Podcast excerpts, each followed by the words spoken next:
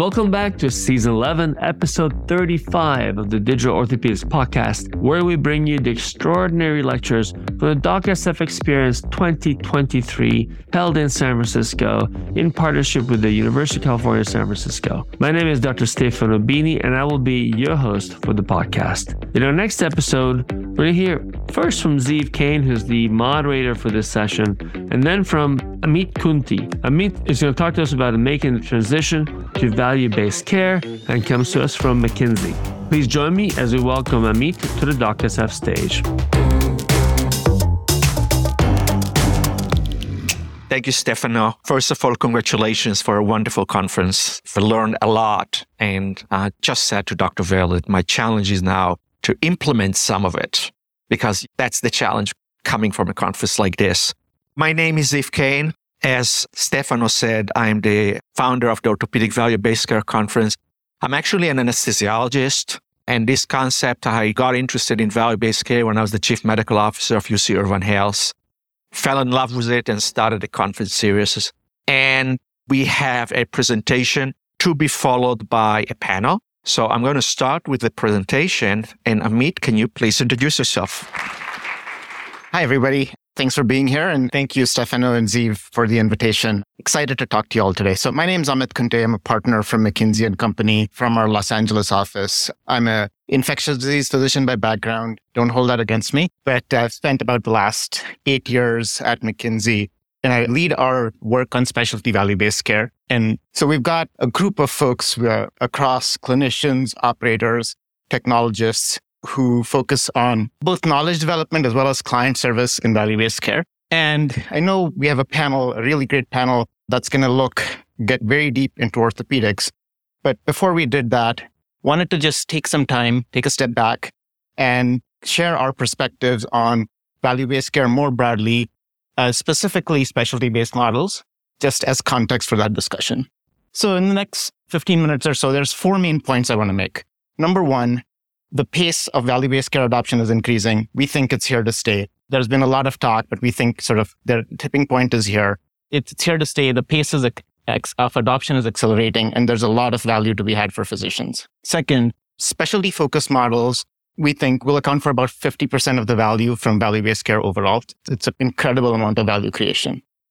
Third, musculoskeletal models have been and will continue to be poised to be leaders in specialty value based care adoption. The fourth is the potential is huge, but the capabilities needed to deliver on this value proposition are today distributed across the ecosystem. That's a big challenge, but it's also a big opportunity for organizations or individuals that want to integrate these capabilities and create platforms that deliver value. So those are the four points. We'll look at a few kind of examples that illustrate before diving in though, just maybe like two minutes of context. What do we mean when we say value based care? So for the purposes of the next 15 or so minutes, when I refer to value based care, I'm talking about business models and payment models that align incentives across the ecosystem for outcomes and for cost. So starting from the left here, you have your traditional fee for service payment. Next step up is transferring some of the risk for outcomes or for cost from payers to some other entity with a bonus payment, typically 10 to 15% of the total payment. So relatively small based on some metrics. The next two models, the upside or shared savings models as you move to the right. This is where you're measuring today's cost of care to some historic benchmark and then splitting the difference. In an upside only model, the entity contracting with the payer would only get an upside, no risk, but get less of the reward, right? As you start taking risk in two sided models where you have some skin in the game, you can claim more of the upside. Capitation models that are the last two to the right here are models where the payer is essentially delegating a portion of the premium to the risk bearing entity, whether it's a provider or some other entity. So here, the risk has shifted completely from the payer. You, as the entity taking the risk, can capture more of the reward and then you'll see that in the ovals on the right. And you can do this either on just the spend specific to a specialty. So it can be only on professional spend. It can only be on orthopedic spend, for example, or you can do it on complete cost of care. And we'll talk a bit about which model applies where. So again, just grounding on what we mean by value-based care. Most of the penetration today is in the lower risk model. So again, very quickly, today we think about 80 to 100 million lives are in some form of value-based care arrangement. So it's about a quarter of insured lives. Quite big. And we think that's going to go up to about half of insured lives in the next five years. So about 150 million lives. Most of these, though, are in the models towards the left of that previous slide, not real risk sharing, right? I would say downside risk sharing is in about 10 to 20% of that 80 to 100 million, but it's growing much faster. What we've done here is said, okay, if you take the value creation potential, cost reduction potential from value based care, and you were a company that did that, what would your enterprise value be? And it's a trillion dollars. So that there's a trillion dollars of enterprise value creation to be had here. About half to two, three fourths of that is with contracts that will happen with physicians and either physicians or entities that support physicians in generating that value.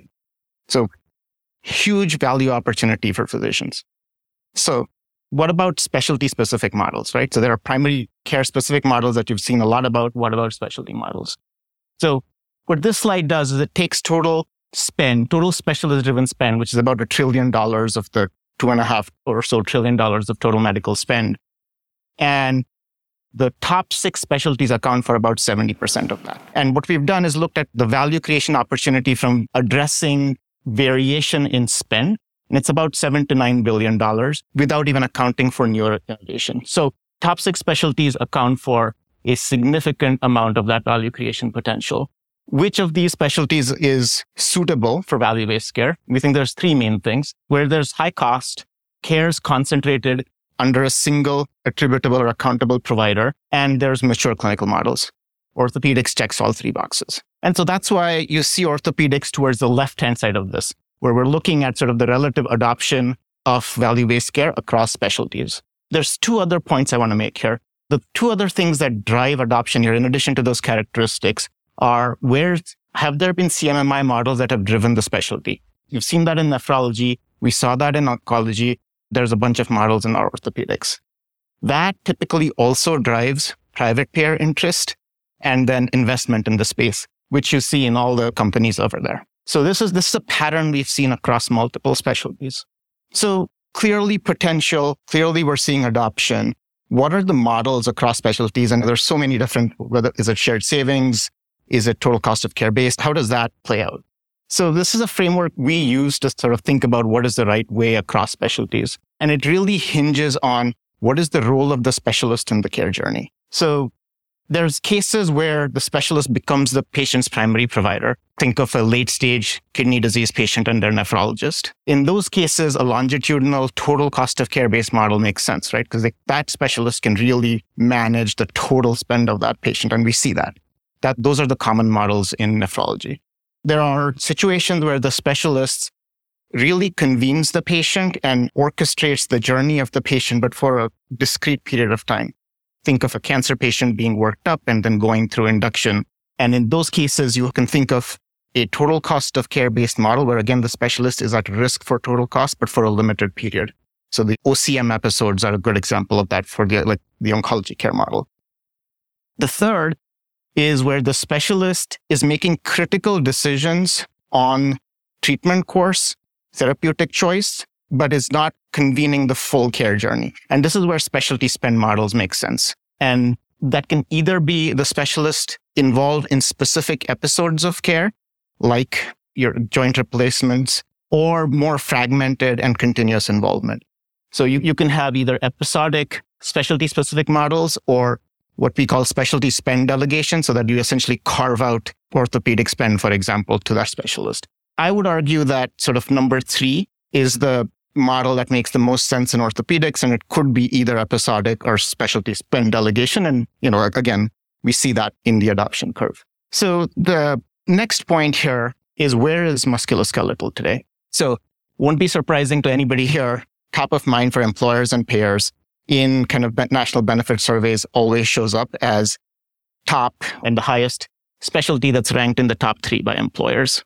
So that is why there have been multiple attempts at creating and deploying value-based care models in orthopedics. You've got CJR, you've got BPCI programs. And in general, these programs have created value, the 146 million in gross savings in the first two years of CJR. But then when all is said and done, when you kind of account for all the bonuses and reconciliation payments that CMS makes, it was 17 million in the first two years. So good start, not transformative in terms of net savings to the system. And this has been seen pretty consistently. CJR was one example.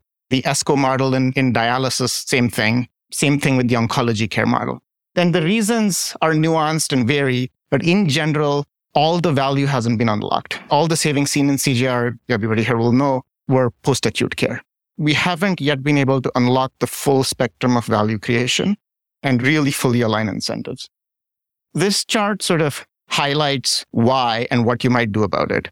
So what we did here is took orthopedic spend, segmented into episodes, took the top 20 episodes that account for about 70 to 80% of cost, and then looked at what are the causes of variation across them. And there are some, they're condition based as well as procedural episodes in here. So you'll see that lowest line, SNF to home health, ton of value there. It's 3% of total variation. The biggest bucket is treatment selection. It's whether or not the procedure happens and procedure choice. And the traditional approaches of procedural episodes where the measurements gets triggered at when the procedure happens don't let you address that, right? You have to go upstream.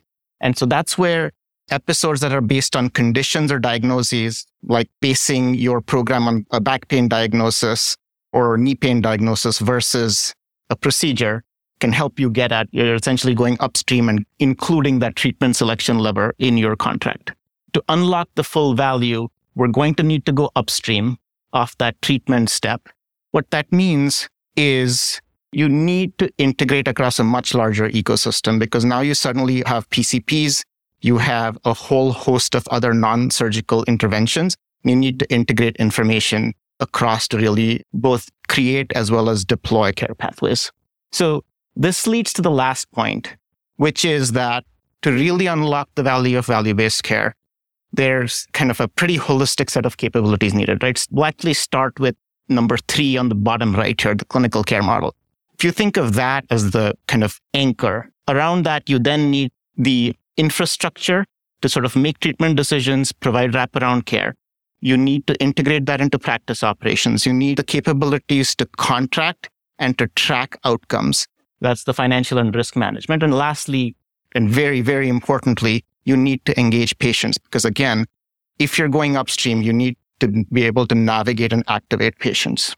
If you look at where those capabilities are today, they're actually pretty distributed. So in the columns here are stakeholders across the MSK landscape, starting with practices. You have PT, benefit managers, MSOs, etc. And the rows are the practices. If you just map out, okay, who has what it takes, it's pretty distributed. And so the point here is the answer is to bring this all together. You can do it either with partnership, you can do it within the same organization, capability building, whatever. But the gap is bringing it all together. And that's where information, interoperability, and partnerships come in. And I think that's where we'll spend a lot of our time. So, brilliant presentation. Now, let's assume for a second I'm an orthopedic surgeon. I look at it and I get depressed a little bit. What's the upside for me as an orthopedic surgeon in all of this? That's a really, really good question. And I think one of the big questions here is how do you transition providers from a fee for service model into a value based care model? when you're actually decreasing utilization. And I'll make a couple of points. One is that at the end of the day, you are going to see by reducing cost of care and taking a share of the upside, you are going to see an increase in sort of what you as an orthopedic surgeon see in your income, right? And when we've modeled this across specialties, it, it can be as much as 30 to 40%, much more so in others. Second point is sorry how are you going to see an increase? I know how to operate. You just told me i have to operate less because that's where the money is right? Yeah. So if i operate less how am i going to see an increase in my income? Yeah. So what you're doing is very simply just if we take conceptually what we're doing is you're reducing high acuity care right you're reducing high acuity care at higher cost sites so call it $15000 for a procedural intervention off which you as a physician were getting $1,000, $2,000 in professional fees. You reduce that acute intervention, you should just reduce the cost of that by, by even one third. You've created $5,000. And if you get half of that, that's $2,500. Okay. So I think that the That, point that of course depends on who owns the bundle, yes, who is the owner, and how do they decide where the money goes. that's right. And you know, you as a physician, if you had the right capabilities, you could own the full bundle or you could be part of a system that owns the bundle. Yeah. So I think that that's one point, right? That number one, there is economic upside. Number two, I would say that this is a situation where, like, if you look at where kind of national health expenditure is, it's unsustainable. You're going to see kind of movements on utilization. No, I, I understand, but that's not, I think, what the crowd wants to hear, right? I think that's like the American flag and an apple pie. That's fantastic.